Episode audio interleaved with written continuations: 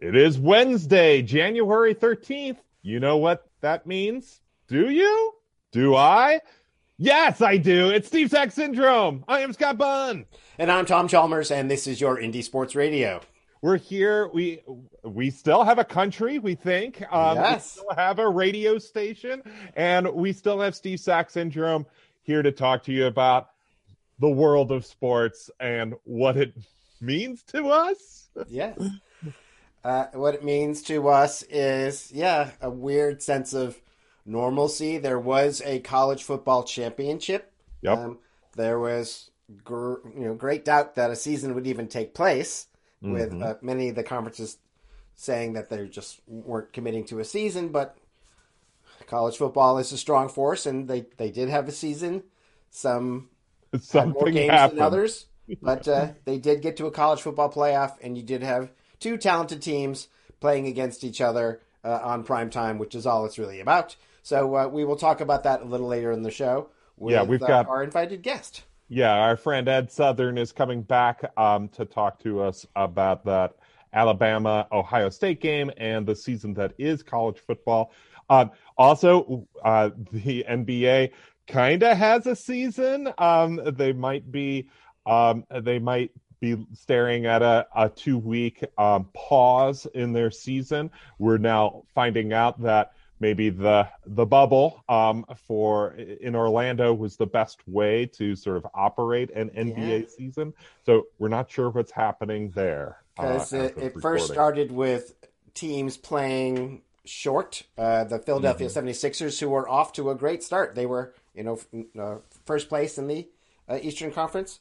Played a game with only seven players. Yeah, uh, involving one of the rookies scoring more than a rookie had ever scored because he was just the only one really in a position to score.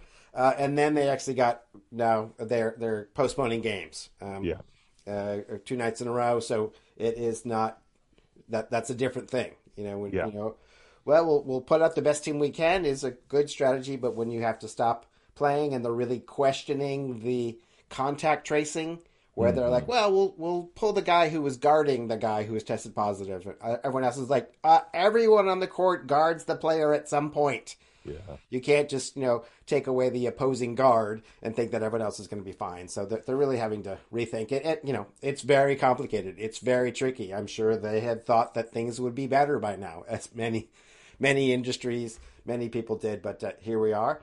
Um, but to the NFL's credit, um, while there was definitely uh, coaches and players missing from the first round of the playoff games, uh, they did go off without a hitch, and uh, we are here to talk about it. Yeah, so we've got um so they they started calling it the super wild card weekend, which you know, it feels like weird branding. Like let's just throw the word super in front of it. Um It reminds me, there's a campaign going around extreme banking.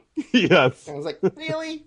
Extreme banking? Yes. Is there black lights inside when you're Yes. checking out? That Oots, oots, yeah. yeah, I Um, would I would but- do that bank maybe. But yeah, um, I mean they called it Super Wild Card Weekend because we had the expanded um, playoffs. So um, the number two seeds, including my favorite team, the Buffalo Bills, were actually playing instead of like in previous years where they would have had a bye. So that m- meant we had six games of NFL playoffs this weekend, uh, three games apiece. Uh, so that meant for a lot of football.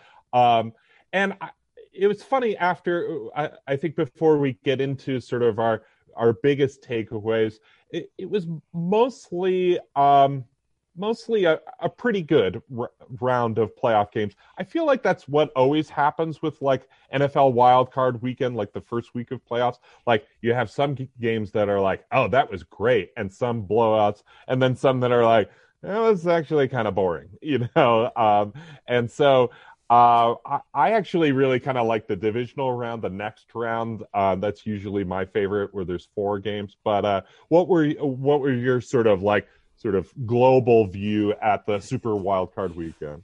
Yes. Uh, for, as I will say, okay, Sports Tube, please occupy my time and take me away from worrying what will happen soon in our fine country. Yes. it, it did more than fine with that. There were Yes. three games on Saturday, three games on Sunday, as the spouses of sports fans were in disbelief. Wait, all day, Saturday and Sunday? Yep. Um, so they did well with that. It it it, it filled the TV at uh, almost all times. But yeah, I did feel like there is a separating the wheat from the chaff. Is that the expression? Yes. Sure.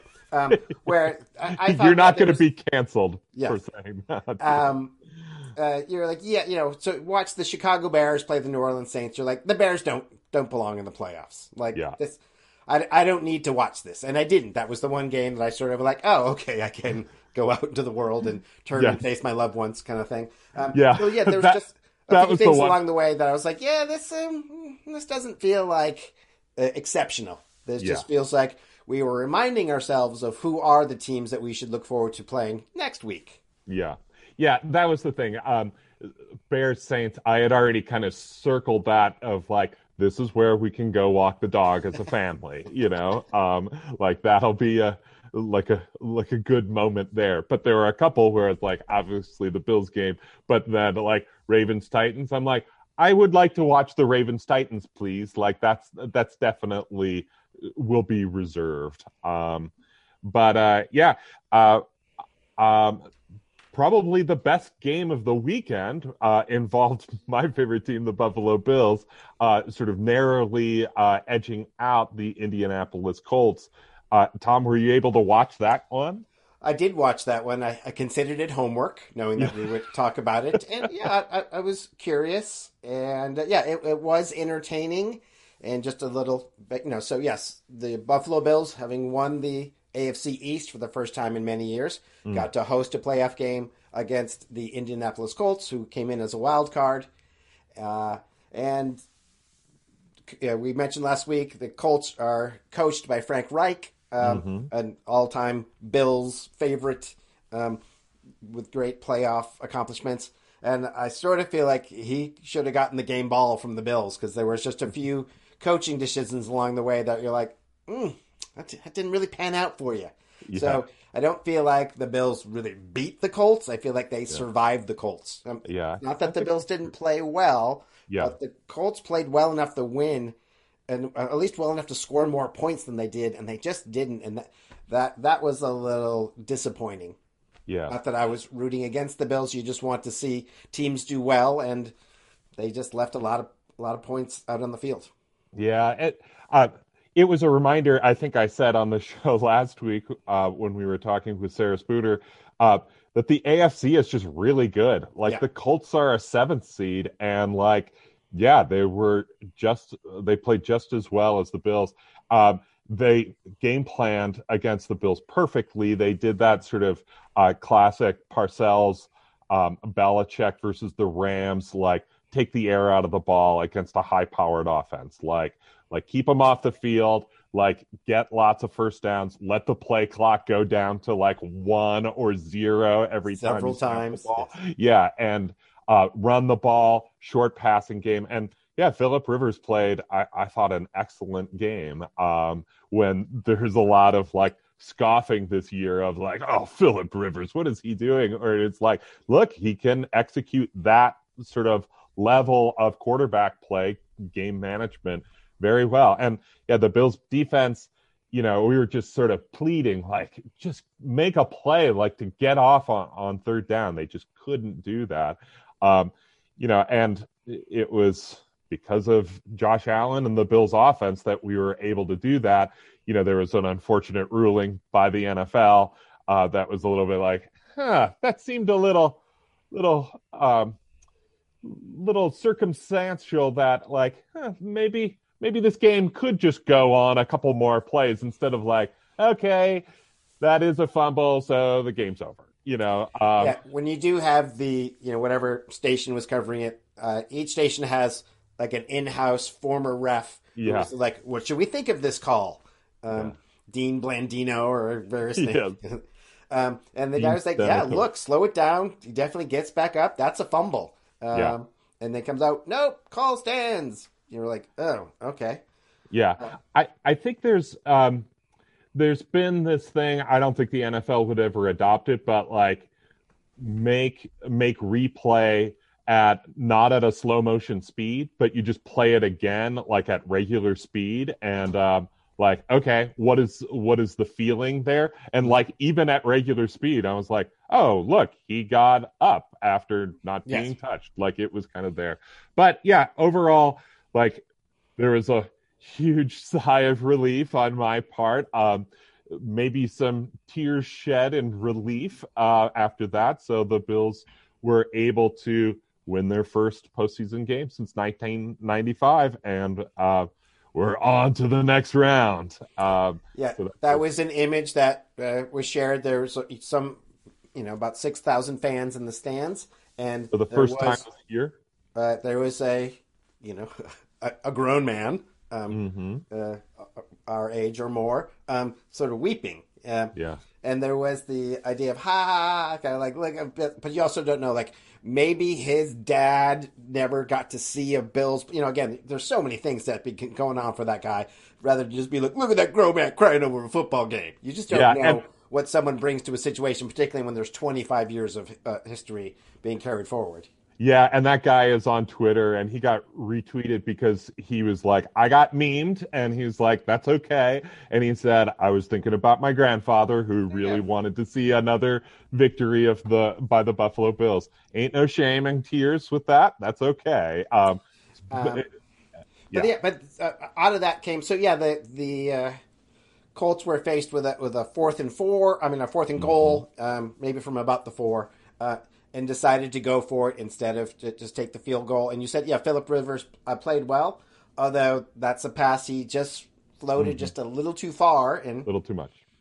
Um, but just that, like, huh, you know, well, I'm going to, if we talk about the Steelers game, kind of call them out for not going on a fourth and one. Um, but just one of those things of like, if however you go, you just you, you can't have it not work out in your favor, or it ends up being the, the wrong call. Um, yeah.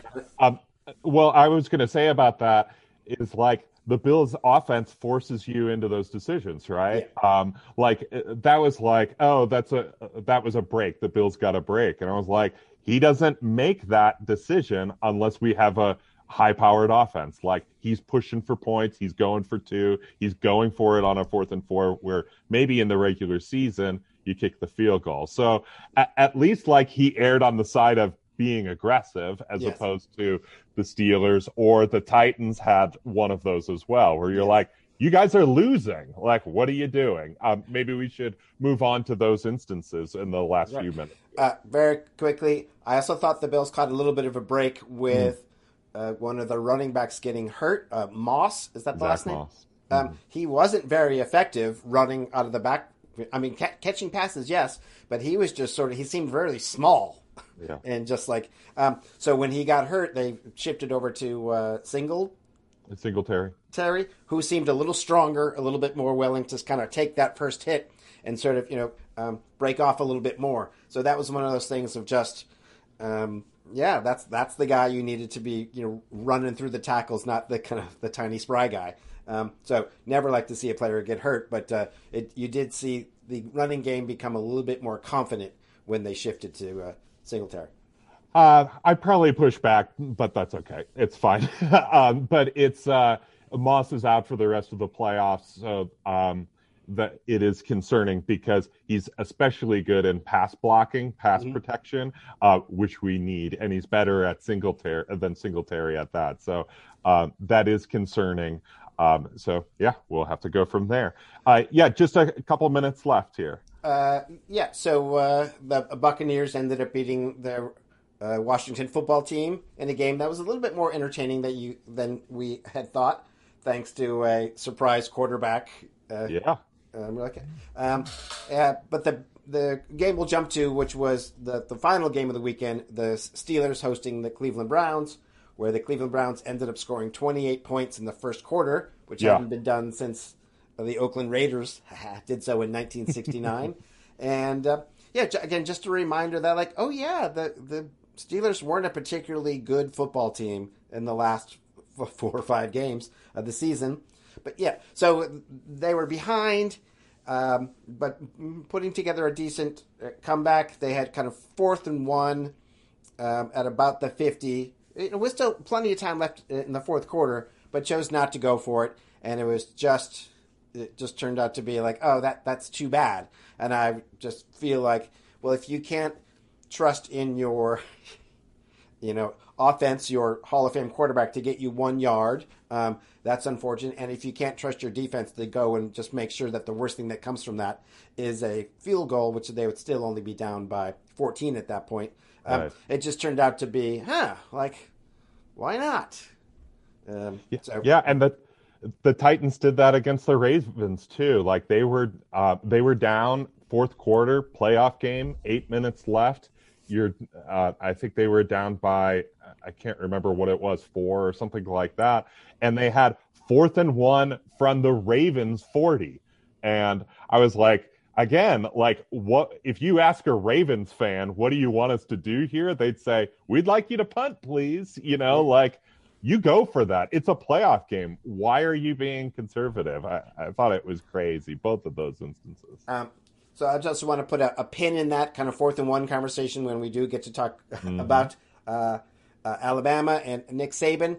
But you know, just with that, all right. If you decide to, uh, okay, we're going to punt there, then you have to make sure that you punt it within the twenty. You you yeah. can't punt it into the end zone. So it just made me think, you know, like whatever happened to, you know, like Ray Guy, like the punter yep. who like, I will slice this punt and it'll go out at the seven yard line kind of thing every single time. I feel like that's sort of gone away and you needed that to happen there. Like, okay, we're going to punt it, but we're going to kind of pin them and our defense great. Instead, you're like, oh, we didn't catch up to it. And it goes out the end zone and you're out at the 25 yard line now is where it goes to.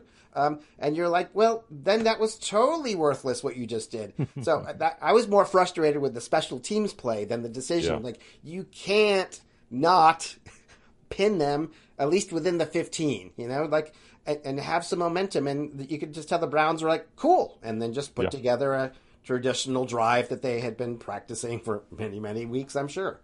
Um, yeah.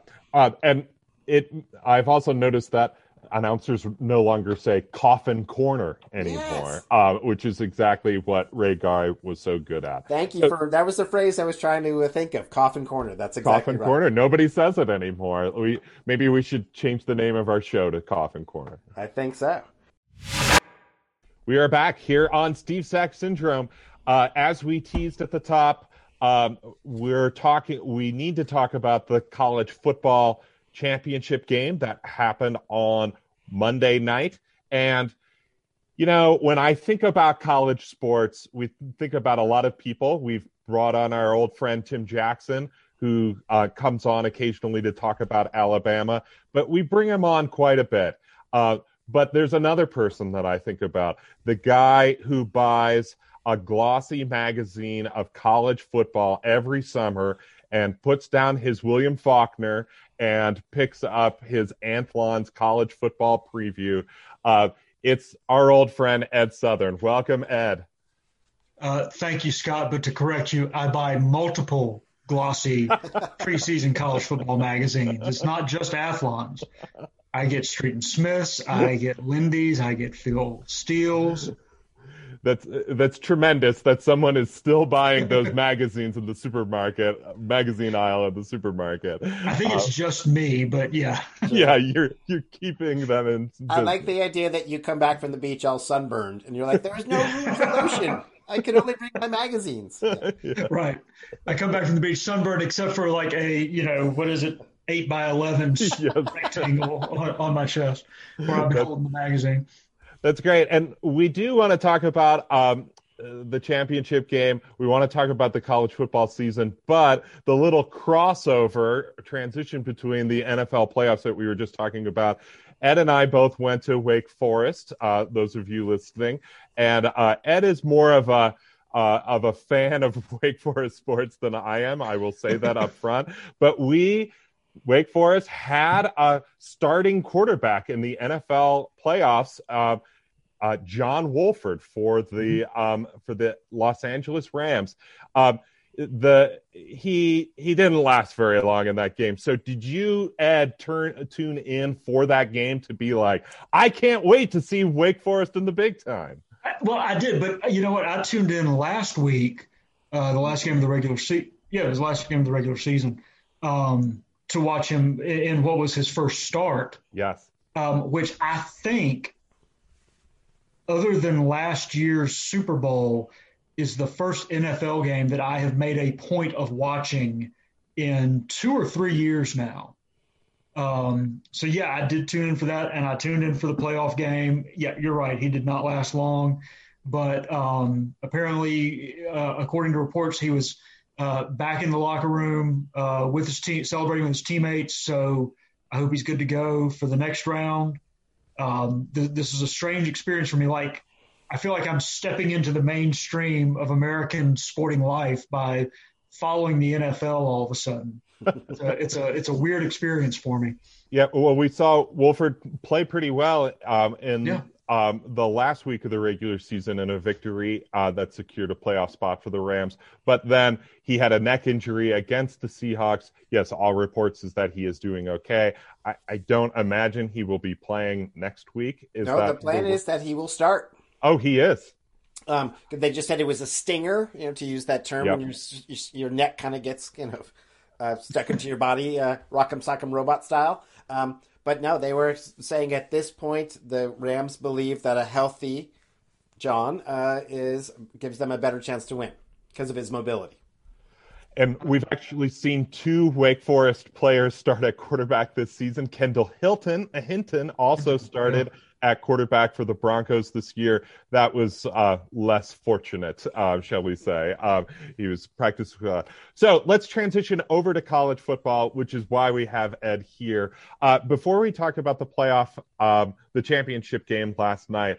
Um, so you buy all the glossy magazines, you read them all, digest them all.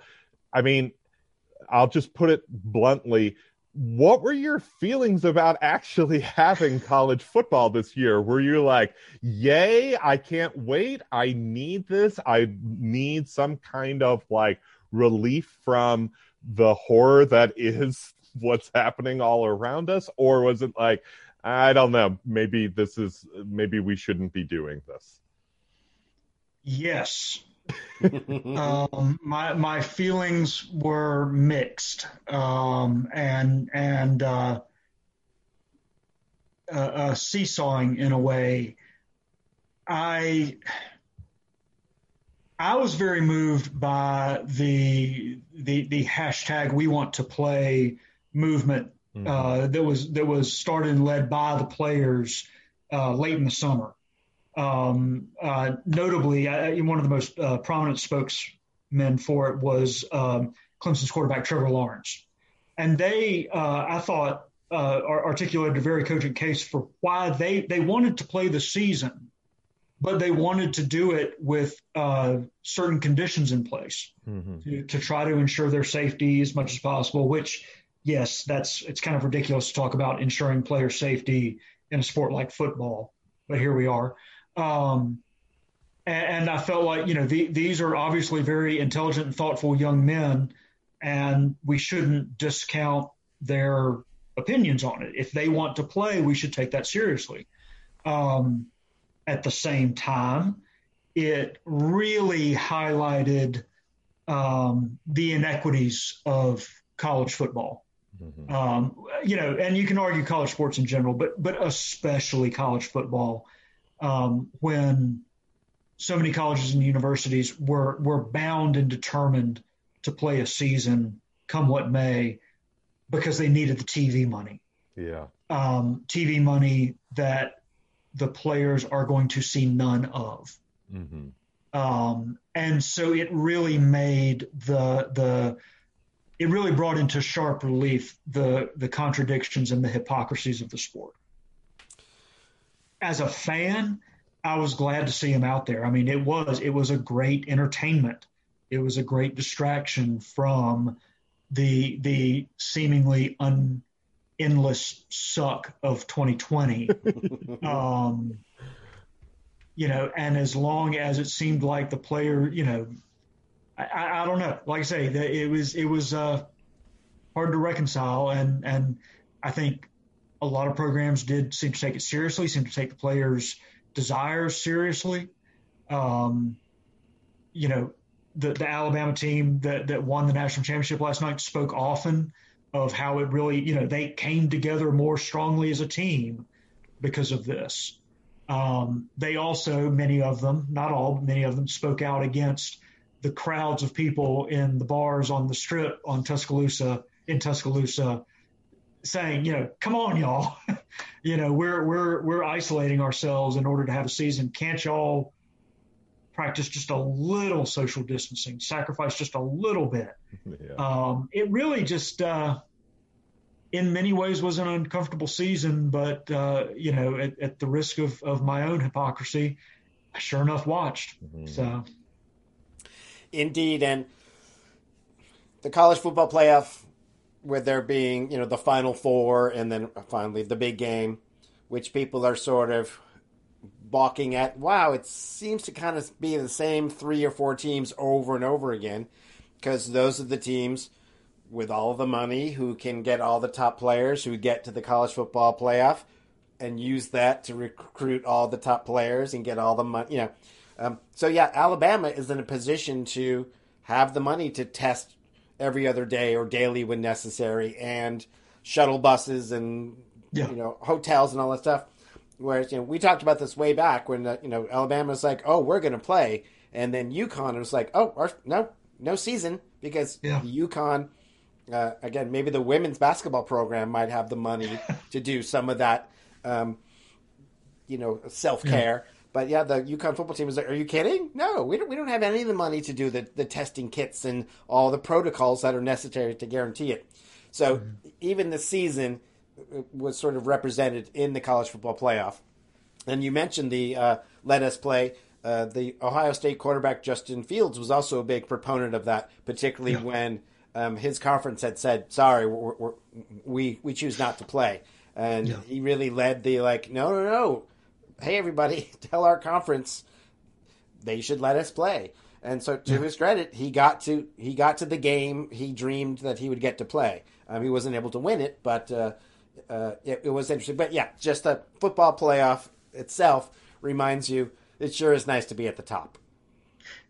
Yeah, it, no, it is, and I, I think you know there there's uh, uh, a perhaps strained analogy that can be drawn between the uh, economy of college football and and the economy of the nation right now, where um, if you are at the top, it, it, it's very very hard to unseat you from the top, and it's very hard for anyone else to to get to the top.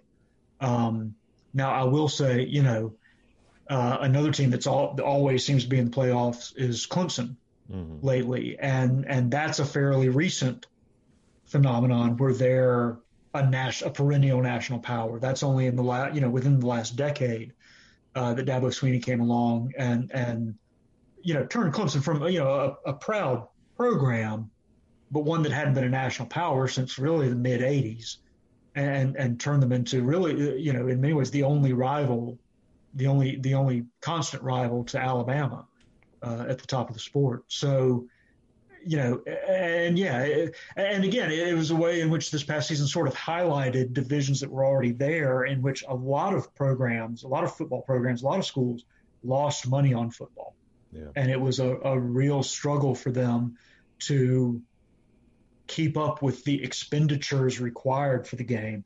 This past year, this past season, uh, only made that worse yeah. only made that more stark. Um, yeah, there's a, I mean, there's a lot to reckon with if, if you're a, a college football fan, a lot that's uncomfortable. To me, most of that, maybe not all, but most of it could be solved if you just played the, paid the players. Yeah.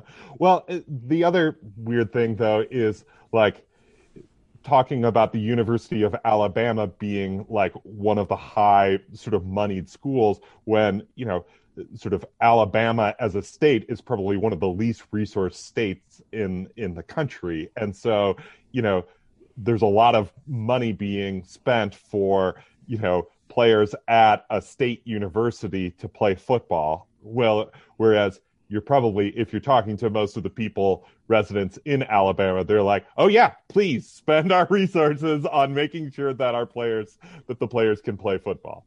Yeah, but you know, and, and um, I, I, guess this is as good an opportunity as any to talk about. You know, I've got a book coming out this fall called "Yeah, uh, Plug uh, it."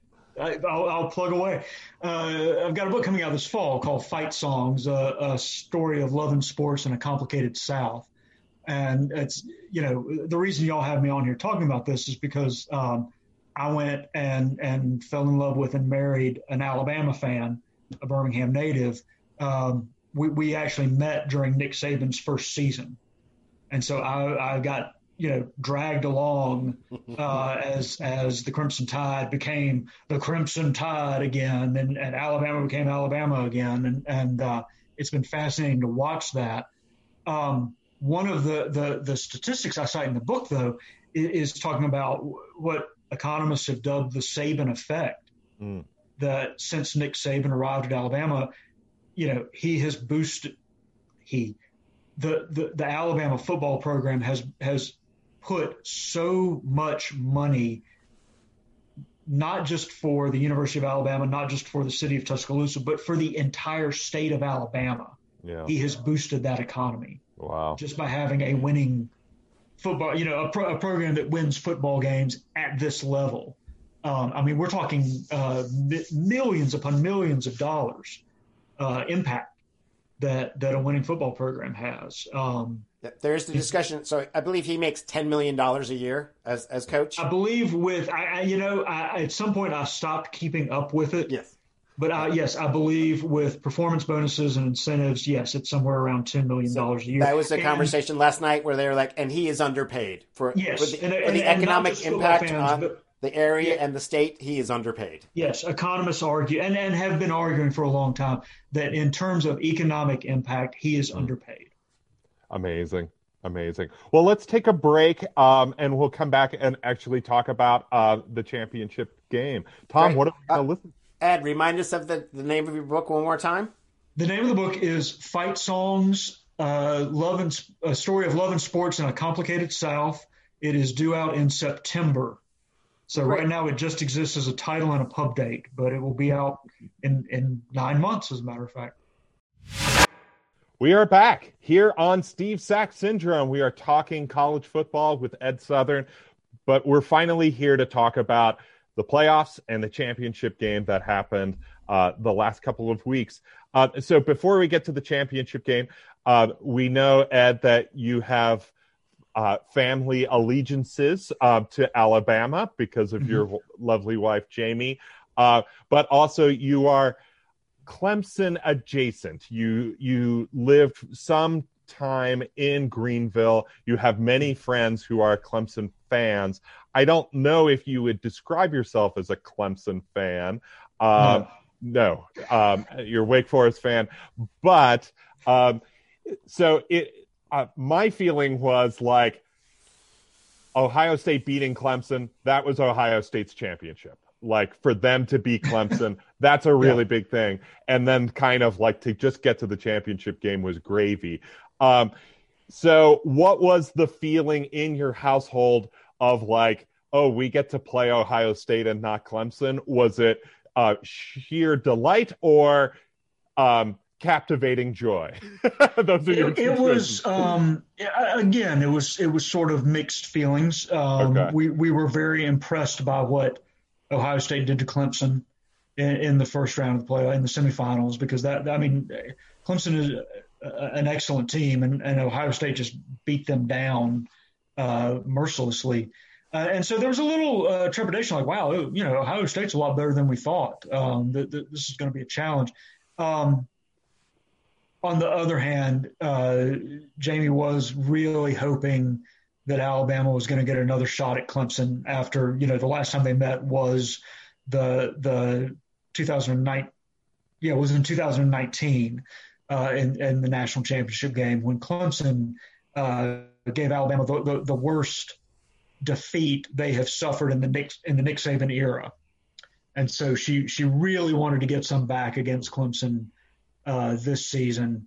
Um, you know, she's not complaining. Don't get me wrong. um, and I know Ohio State badly wanted to get revenge. You know, Clemson uh, came from behind in a, a, one of the best football games I've seen in a long time. Uh, Clemson's come from behind victory over Ohio State in last year's semifinals. Mm. Um, so I know Ohio, Ohio, State, you know, wanted to get that back against the Tigers, but uh, Yeah, Jamie, Jamie was hoping for a rematch.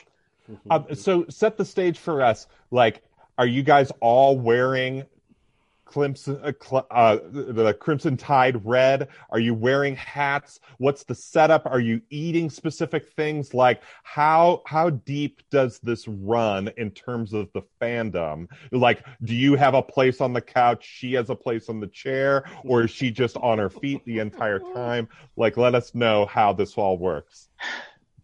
She um and I, I, don't, you know, I, I, don't remember when exactly she reached this conclusion, made this decision, but at some point she felt like Alabama seemed to play better when she was not wearing mm. any of her Crimson Tide gear, mm-hmm. anything, you know, and so she tries just to dress normally, you know, for the game. Um, she has also, um, taken up like like she tries really hard to find something to do with her hands, whether yes. it's you know filing her nails or you know just something to do so that she's not because um, when Clemson beat Alabama in, in, in the national championship game. Um, frankly, she terrified our daughter, uh, who was two at the time, and sees her mother, who is normally a very reserved, very self-contained, self-controlled uh, person, fling herself on the floor onto her knees uh, when Tua threw that that interception um, on on Alabama's first possession. You know, and so she's tried to kind of dial that back a little bit for the sake of the child. Um, we do, you know, so we don't have like like we're not, uh, you know, festooned in crimson and houndstooth the way you might expect. Mm-hmm. It, it, but it is a very, you know, it it's a it's a, a, a our our our living room becomes pretty intense during Alabama games. Put it that way. Uh, so we don't have to do a big recap. I think it's easy to say that. I I mean, I felt like Alabama was the the better team as soon as I started watching the game. Um, and um, I know that Ohio State certainly sort of played well, I, I, think in the first quarter and most of the mm-hmm. second quarter, but then at some point it was like, oh, like this is um, I can see where this is going. Tom, what was your sort of feeling going into the game and watching the game? Were you like, yeah, this is this is Alabama's uh, game? Uh, certainly, uh, the overall idea is that Nick Saban has found an approach which considers everything.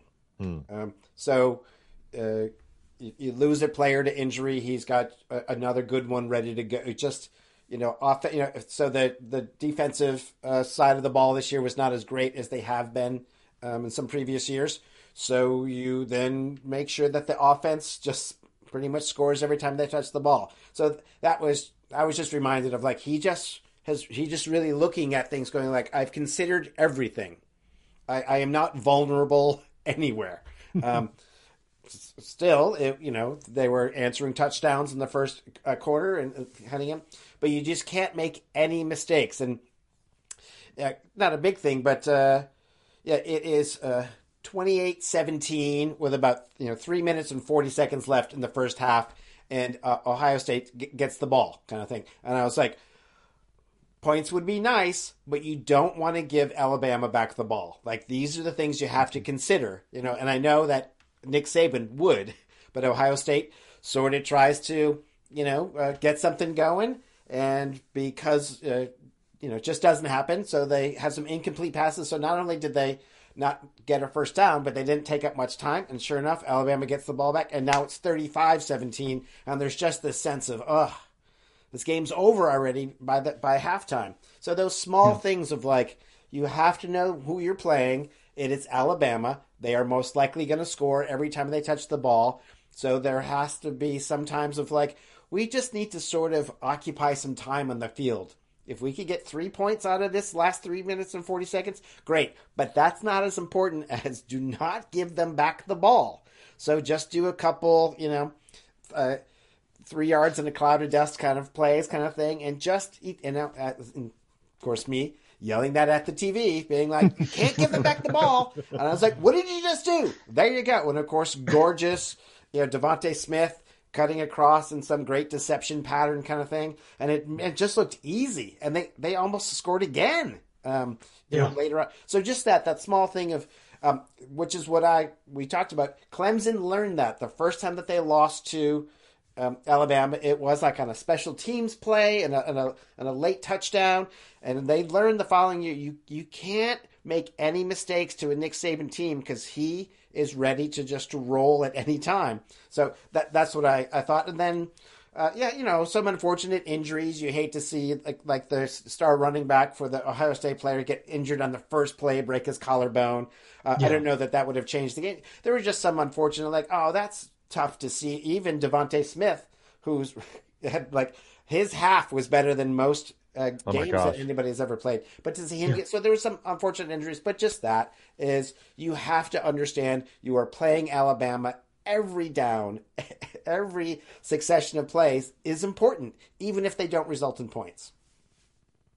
Yeah, absolutely, and um, I mean that that's one of the things that that as kind of a fan, you know, is uh, I, I, really admire about Nick Saban is that thoroughness, that that level of preparation that he brings to every game, and um, I, I you know, in retrospect, it, because I had a rooting interest at the moment, I didn't would never have allowed myself to feel like okay, this is the turning point in the game. Right. But in retrospect, yeah, I think that you know when when Ohio State gave the ball back to Alabama with yeah, it was it was almost exactly three minutes. Mm-hmm. I think it was like three oh two. Yeah. In, in the second quarter, I thought, yeah, looking back on it, yeah, that that I think is when the game was decided.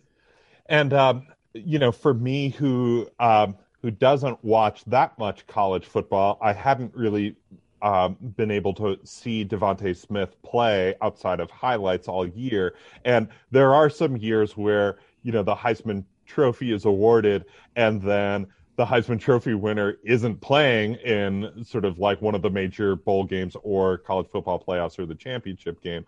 And or sometimes it's like, really? That's the Heisman Trophy winner, you know? and so for me to be able to watch this and I was like, oh, he is the best player on this field um, in a in a game filled with future NFL players and he is, as you said, Tom. I mean, he had wait, I I had this written down in a half, 215 yards, 12 receptions, and three touchdowns in one half alone. It was incredible, and, so like it was a a, a star-making performance for him. Indeed, yeah. I wrote a little note while I was watching. How nice to be the MVP when you were just named the MVP. I mean, I know the Heisman yeah. is a little, but just that, yeah, exactly what you said. So often, it, you know, like I know uh, coaches hate getting named Coach of the Year in the NBA and then have to go and do a playoff game. Right. Like, don't do that. I do not want that hanging over me. Yeah. Um, right. So because of that pressure, but yeah, he so showed up and, and yeah, he, um, yeah, you just just gliding. He's gliding across the field at times. If, if you love sports, if you if you love athletic achievement, you you would love watching DeVonta Smith. Mm-hmm. I mean, he's just uh, it, it's extraordinary to see a, human being do some of the things that he does. And then you find out that that by the measurements, he he usually hasn't been the fastest receiver for Alabama the last few years, and that, that's just insane to think about. Yeah, that's what I was kind of thinking. Is like, oh wait, he's a senior, right? He caught that huge pass from Tua. He's yeah been playing in an offense with Jerry Jeudy and Henry Rugg. Uh, it's just insane the talent that Alabama has every single year. I, I know, Ed, that you like reading Roger Sherman with The Ringer. He had a great mm-hmm. piece today about Alabama, and he was talking about you know how Nick Saban was uh, lamenting the sort of high octane offense, and now yeah. Saban, he said this is Roger Sherman's quote Saban now coaches the highest octane offense of them all. Yeah, I, I love the line that he had later in the piece where he said, you know, when, when Saban asked him, I think it was 2012, you know, is this what we want college football to be? Right. And at the time, it seemed like a plea. Turns out it was a warning. Yes. Like, are you are you sure you want me to do this? yes. Okay. And and um, and again, I think you know that that speaks so well of him that a man you know, in his 60s, who already had a, a, handful of national championships and was already considered the best coach in the business, completely changed his approach to the game. You know, saw that this was how uh, the direction the game was moving in, and, and completely and adapted to it. Yeah. Um, it's it's really a, a remarkable achievement. And to that point, that he sort of considered everything, he did seem less anxious on the mm. sidelines. uh, and they commented he did not have an opportunity to to uh, throw his headphones to the ground once during this whole game uh, because he doesn't have to. Because he's like, yeah, I I should not be having to sort of figure things out on the fly. I have made all my decisions prior to this game, and everything is mostly playing out as I imagined.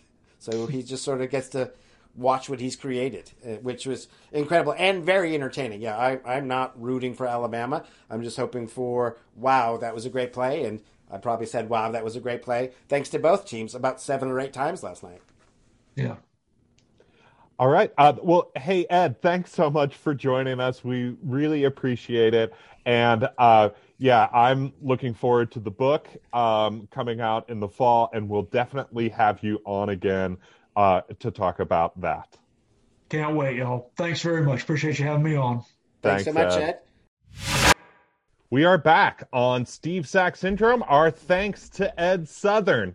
Uh, we can't wait to have him back on in the fall talking about his new book, Fight Songs. Uh, so you'll be hearing more about that. We've got a couple of minutes left. We wanted to talk about evolutions of the game, both on and off the field. I wanted just to quick point out mine, which is that Nickelodeon was covering the Bears Saints game. Um, so they were able to do CGI slime cannons every time a team got into the end zone, which they were calling the slime zone. Look it up. It's really fun.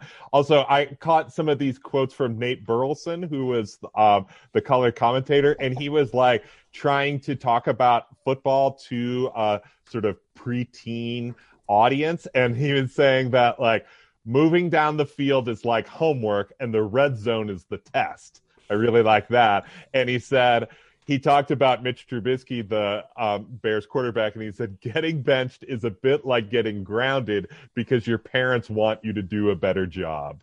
That's awesome. Yeah, it's it was visually interesting, and uh, yeah, anytime you kind of you know, elbow the person in the house who doesn't really care about football. But like, look, something you might like. Um, but yeah, it was a, all of the green spray all over the end zone on a touchdown.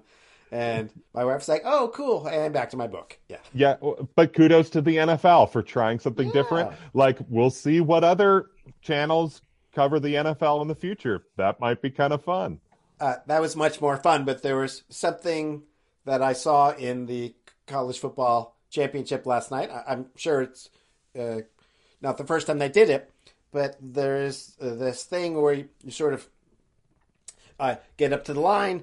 The defense is in their formation, the offense is their formation, and they do this kind of quick clap, fake snap, mm. and they sort of see how the defense reacts, whether they were going to blitz or otherwise, mm-hmm. but they don't snap the ball, and then they basically turn and look to the sidelines like, okay, so what do we do now that we yeah. saw what their plan is? What do we do? Um, yeah. And then the uh, so, but they were uh, so Ohio State was using that a lot. Alabama did a little bit, but it was a major ploy of Ohio State to be like, eh, eh. okay, no, uh, at about 17 seconds, and they turn and sort of, okay, what do we do? Um, I wish we could get your fake face like uh, the the way you're acting it out is really fun. I wish the listeners at home could be seeing this. Um, it's just one of those things like I didn't know that was possible. I remember we talked about this a couple years back. This is when uh, Chip Kelly was coaching. He was mm-hmm. at Oregon at the time, and then uh, coached the Philadelphia Eagles for a little bit, and then has returned to college with at UCLA. He was doing a thing. So his big thing is, uh, you know, diet and like, hey, we're we're going to tire this other team out, um, but uh, rather than kind of going very far back to have your huddle and then hey break and then sort of like walk up eight ten yards he would do it sort of just off the ball so they would kind of do their huddle right there and then like break and immediately get into formation um, yeah. And then the other team was like, "Whoa, hey, ah!" And I just thing thing was like, "I didn't know you could do that." It was like, "Well, there's no rule as to where you have to have the huddle." You know. And I think he started the thing where they would like hold up the signs on the sidelines um, with like icons that sure. meant like certain plays, but you would see like Yosemite Sam or something like that, and, and Scott that Van Pelt, yeah, yes, exactly, and that means something to the offense, which um, is very fun. Yeah, yeah, very fun. Um, great, and then uh, so yeah, f- football continues to be the the, the main entree. Um, you, we look ahead to the next week. So, oh, I did think that uh, the, the Bills uh, uh got a little unlucky. I think it, they would have been mm. nice if what we thought was going to happen, which is the Cleveland Browns did not have their coach because of COVID, and some of the coaches and just literally guys who had never played in a game or like yeah. starting in a playoff game. But all credit to the Browns. But it would have been good if for some reason the Browns just sort of gave way to the chaos of the quarantine week that they had, uh, and then the Steelers sort of eked out a victory because I do think the Bills would have been. Uh, in a place to be much better than the Steelers, which they showed a few weeks back. But now instead, the, because of the Browns winning, they now get to still host a game, but they play the Baltimore Ravens, which is just a, a, very unpredictable team right now. They they are definitely a surging team.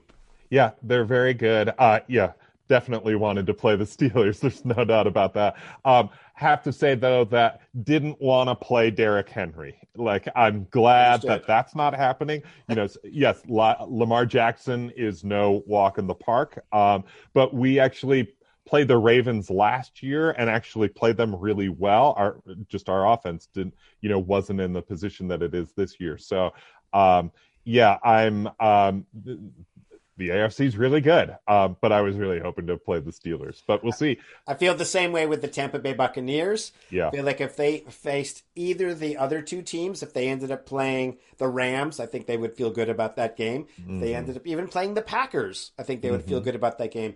But they have to once again play the New Orleans Saints, who have twice this season beaten them soundly. I mean, just yeah. really sort of stolen their soul yeah. on the field. Um, always tricky to beat a team three times in the same season. They are definitely a different team now that they have meshed along the way. Yep. But of, of all the pairings, they're like, really? Yeah. New Orleans uh, again? Yeah. yeah. Uh, have to go to the Superdome. Uh, so we do want to say goodbye to a pretty significant figure in sports uh, who left us this week. We do. Uh, so uh, Tommy Lasorda, longtime manager for the Los Angeles Dodgers, uh, passed away this week. I know he had been uh, dealing with health issues and was recently released, which was good news, but sadly, um, uh, he you, um, lost his battle with, with some of his health issues. And we do hope to talk about that more uh, next week. Um, uh, he's quite the character. Um, so we'd like to uh, talk about him more next week. Thanks for listening, everybody. We'll see you next week.